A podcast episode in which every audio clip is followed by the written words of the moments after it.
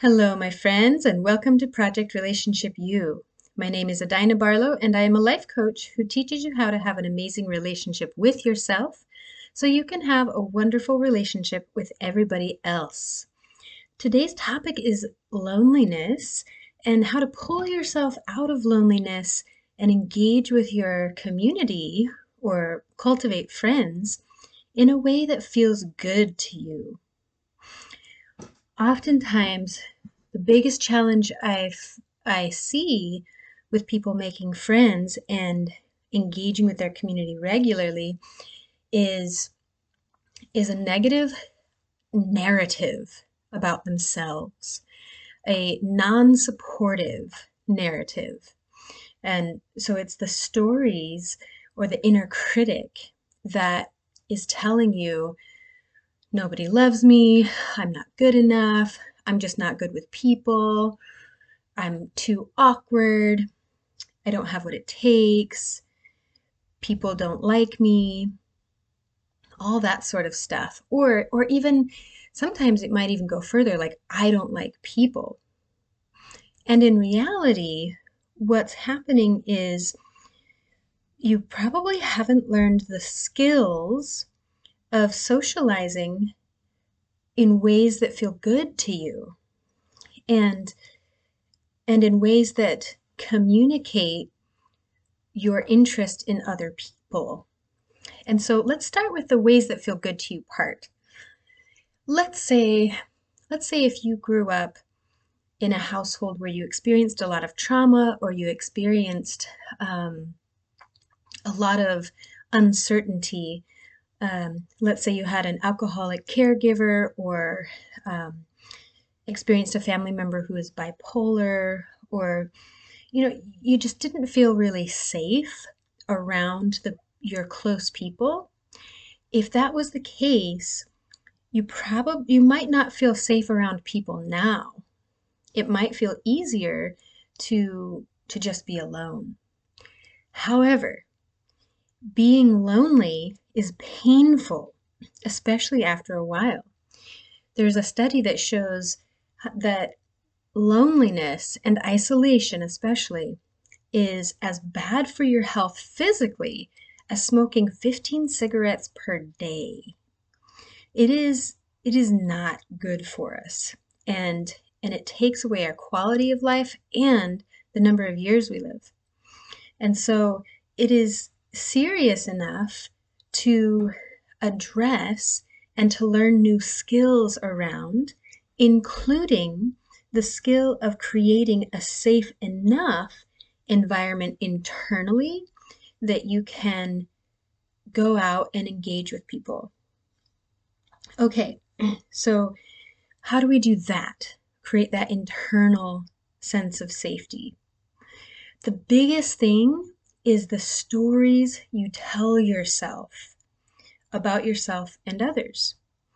It's the interpretations you make. So let's say let's say you have the story that I'm not good with people or nobody likes me. Then when you go around people, that story creates emotions of withdrawal or disconnection um, well, those are actions. So emotions of um, maybe sadness or depression or anxiety.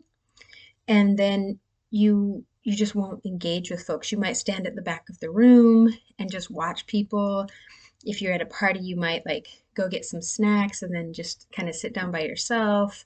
Or you might try and stand in a group of people but not speak up and and then that creates this positive feedback loop where then you sort of prove to yourself see i'm not good with people. I'm way too awkward. It's it's too hard for me to to engage. And so so then it reinforces that story you have about yourself. Okay. The cool thing about stories is that you get to pick the stories that you choose to perpetuate, that is to um, continue in your mind. Now, you might have a momentum of a specific story or set of stories that sort of plays out in your head automatically. And in that case, it's a matter of retraining your brain. It's interrupting those stories. So when that story comes up of I'm awkward, I'm not good with people, then you you stop that somehow. There might be like sometimes I'll snap my fingers when I when I'm engaging in a non-supportive story, just to get that um, that pattern interrupt. Or I might tap my chest or tap my my head lightly or something, some kind of pattern interrupt. So you do that and then redirect your attention like, no, this is just a skill I'm learning. That's okay. It's okay to feel awkward right now. I'm learning. It'll get easier and better. so, picking stories that are supportive to the action that you want to take regarding people, regarding socializing with people and making friends, that is critical step number one. Your your self-talk must be must be in support of your action. Okay, the next step is taking risks. And here's where it's super important to have a sense of safety internally. If you if you criticize yourself and judge yourself harshly whenever you try something and it doesn't work, you will not take risks because it's not safe enough to if you reject yourself every time you make a mistake, if you're like, oh, that was stupid, how could you do that? Or like, you're never going to amount to anything in your own self talk, of course you're not going to do something new or take those risks. So instead, make sure your self talk is supportive to to making mistakes really give yourself permission to make mistakes. Because here's the truth you cannot learn and grow without making mistakes. There is no way. If you already were perfect at the thing, you wouldn't need to learn and grow at it. Every new skill takes practice and learning and eventually mastery. And it isn't until you get the mastery part where most of the time you do it well even then, you're going to screw up at some point. And that's okay. There is nothing wrong with making mistakes. There's only the the non-supportive part of that is only if you beat yourself up for it. so so to take risks, you must have your own back no matter what. And then when you do try new things, you can simply decide what you want to try, go do it, evaluate the results, and then correct and continue. And and it's little tweaks. It's not um, you don't have to you might you might just scrap it all and try something new, but you might just put a little small change. And so so you're approaching this with a sense of being, it's a sense of experimentation and creativity instead of perfectionism. It's not about getting it right, it's about learning what works and what doesn't work. It's an experimentation. And so bring this model of experimentation to your thinking, to the way you view your actions. There's nothing right or wrong about it. It's just, is it effective or is it ineffective? Okay. Now, the other important part of engaging with others in a way that feels good to you is you've got to learn what feels good to you. a lot of us grew up being told what to do, being told how we should behave, what we should like and what we should believe. And so there wasn't much room to discover what we like, what we don't like, what we what our interests are, what our values are, etc. And so it might seem scary to then explore and experiment and decide because it is a decision. Decide what you like and don't like. And and sometimes you'll try something and think, "Oh, that was terrible. I don't like that." Great. Good. That's information for you. Nothing wrong with it. Nobody nobody to blame. Just like, okay, now you know. When you know what you like and don't like, it's easier for you to communicate that with people and for you to then decide what kinds of activities or even conversations you will have with other people. And they're going to fill it. So if you go in, if you're talking with a crowd of people, or even one person, and they're talking about something that you could care less about, or that even like you actively dislike, but you're sort of making yourself sit there and listen or have that conversation or whatever, you're going to hate it. and and they're actually going to feel that um, like disingenuousness, the the disconnect, and and from that you and they will mistrust the conversation, as you should, because essentially when you're having a conversation with somebody and you don't really want to have it or you're not interested but you're just pretending, it's a lie and it does not feel good for you or them. You don't have to do that in you don't have to like put up with and tolerate conversations or activities just to be accepted. Because here's the thing we all want to belong, and being accepted and belonging are two different things. In Brene Brown's newest book, Atlas of the Heart, her dis- distinction between those two, acceptance and belonging, acceptance is that you have to modify your behavior and your thoughts and who you are to fit in to a group of folks. Whereas belonging is you are accepted, you're, you belong for who you are and what your beliefs are. And that one feels so much better for everybody involved. So as you know, as you learn what you like and don't like, and you're willing to um, engage with what you like and disengage with what you don't, you're going to find your people and your community that you actually belong in.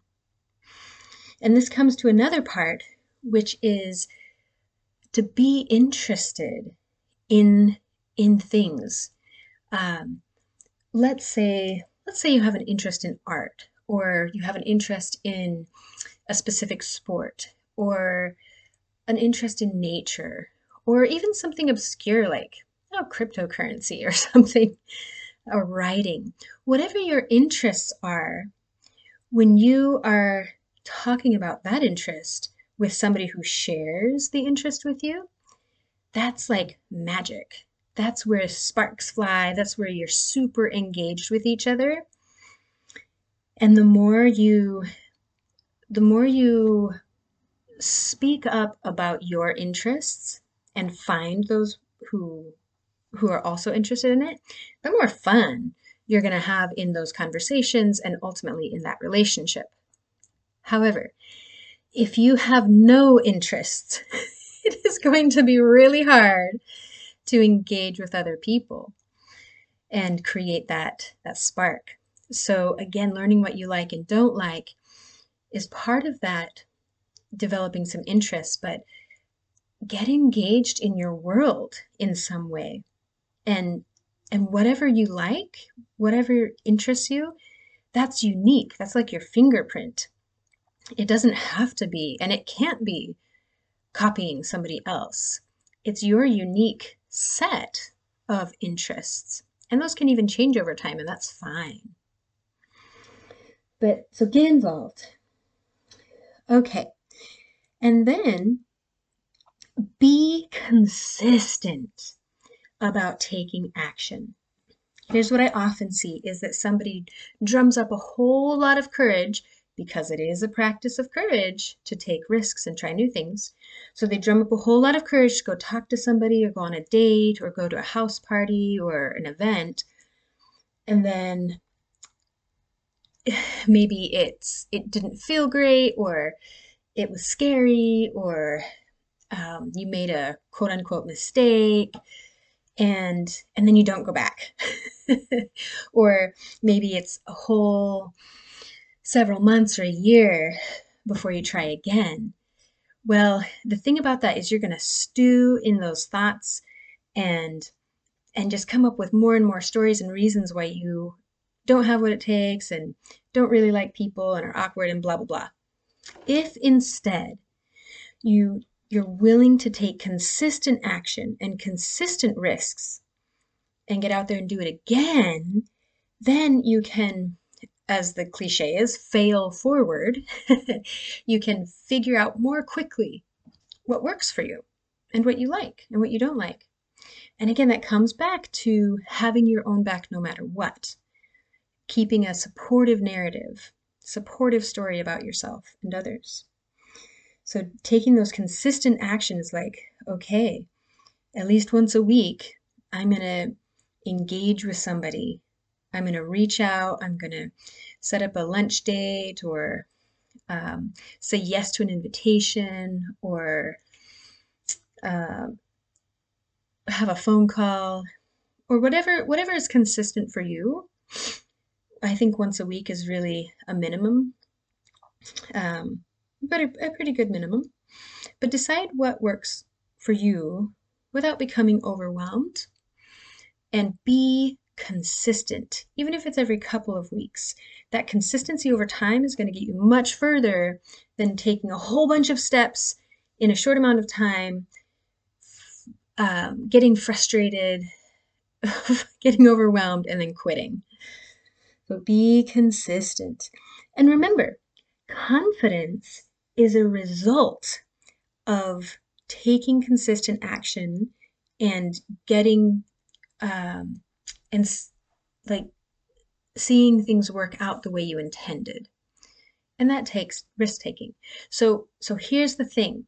If you think you have to be confident before you go out and engage with people and try new things it's not going to happen. It's always scary to do something new. It's scary for me to do to do new things. Every time I, I want to engage in a new skill or level up my game in some way or um, put myself out there in a new way. It is scary. and and I often feel very unconfident. I might feel like a imposter or that I don't have what it takes. And and at this point I just know like okay, there is that discomfort phase, and the confidence comes after, only after. So, the other piece is take time to yourself as you need it. If you have become overwhelmed, or, you know, let's say you value your alone time, you can absolutely and should plan for your alone time you know, plan for your nature walks or your reading time or your downtime or whatever. You don't have to be engaged with people all the time. That's not supportive for you. So figure out what you need and create boundaries around it. That includes, that can include alone time. All right. Another part is getting really curious and asking clarifying questions, especially if you have communication that's sort of ambiguous. If if you're getting mixed sig- signals from somebody and you're unsure what they want, ask clarifying questions with curiosity and not judgment. So try and leave out judgment of yourself and the other person and just get super curious. And then the other, the last piece here is the power of repairs. Shelby Lee is one of is a teacher who who teaches how to create safer spaces. It's trauma informed.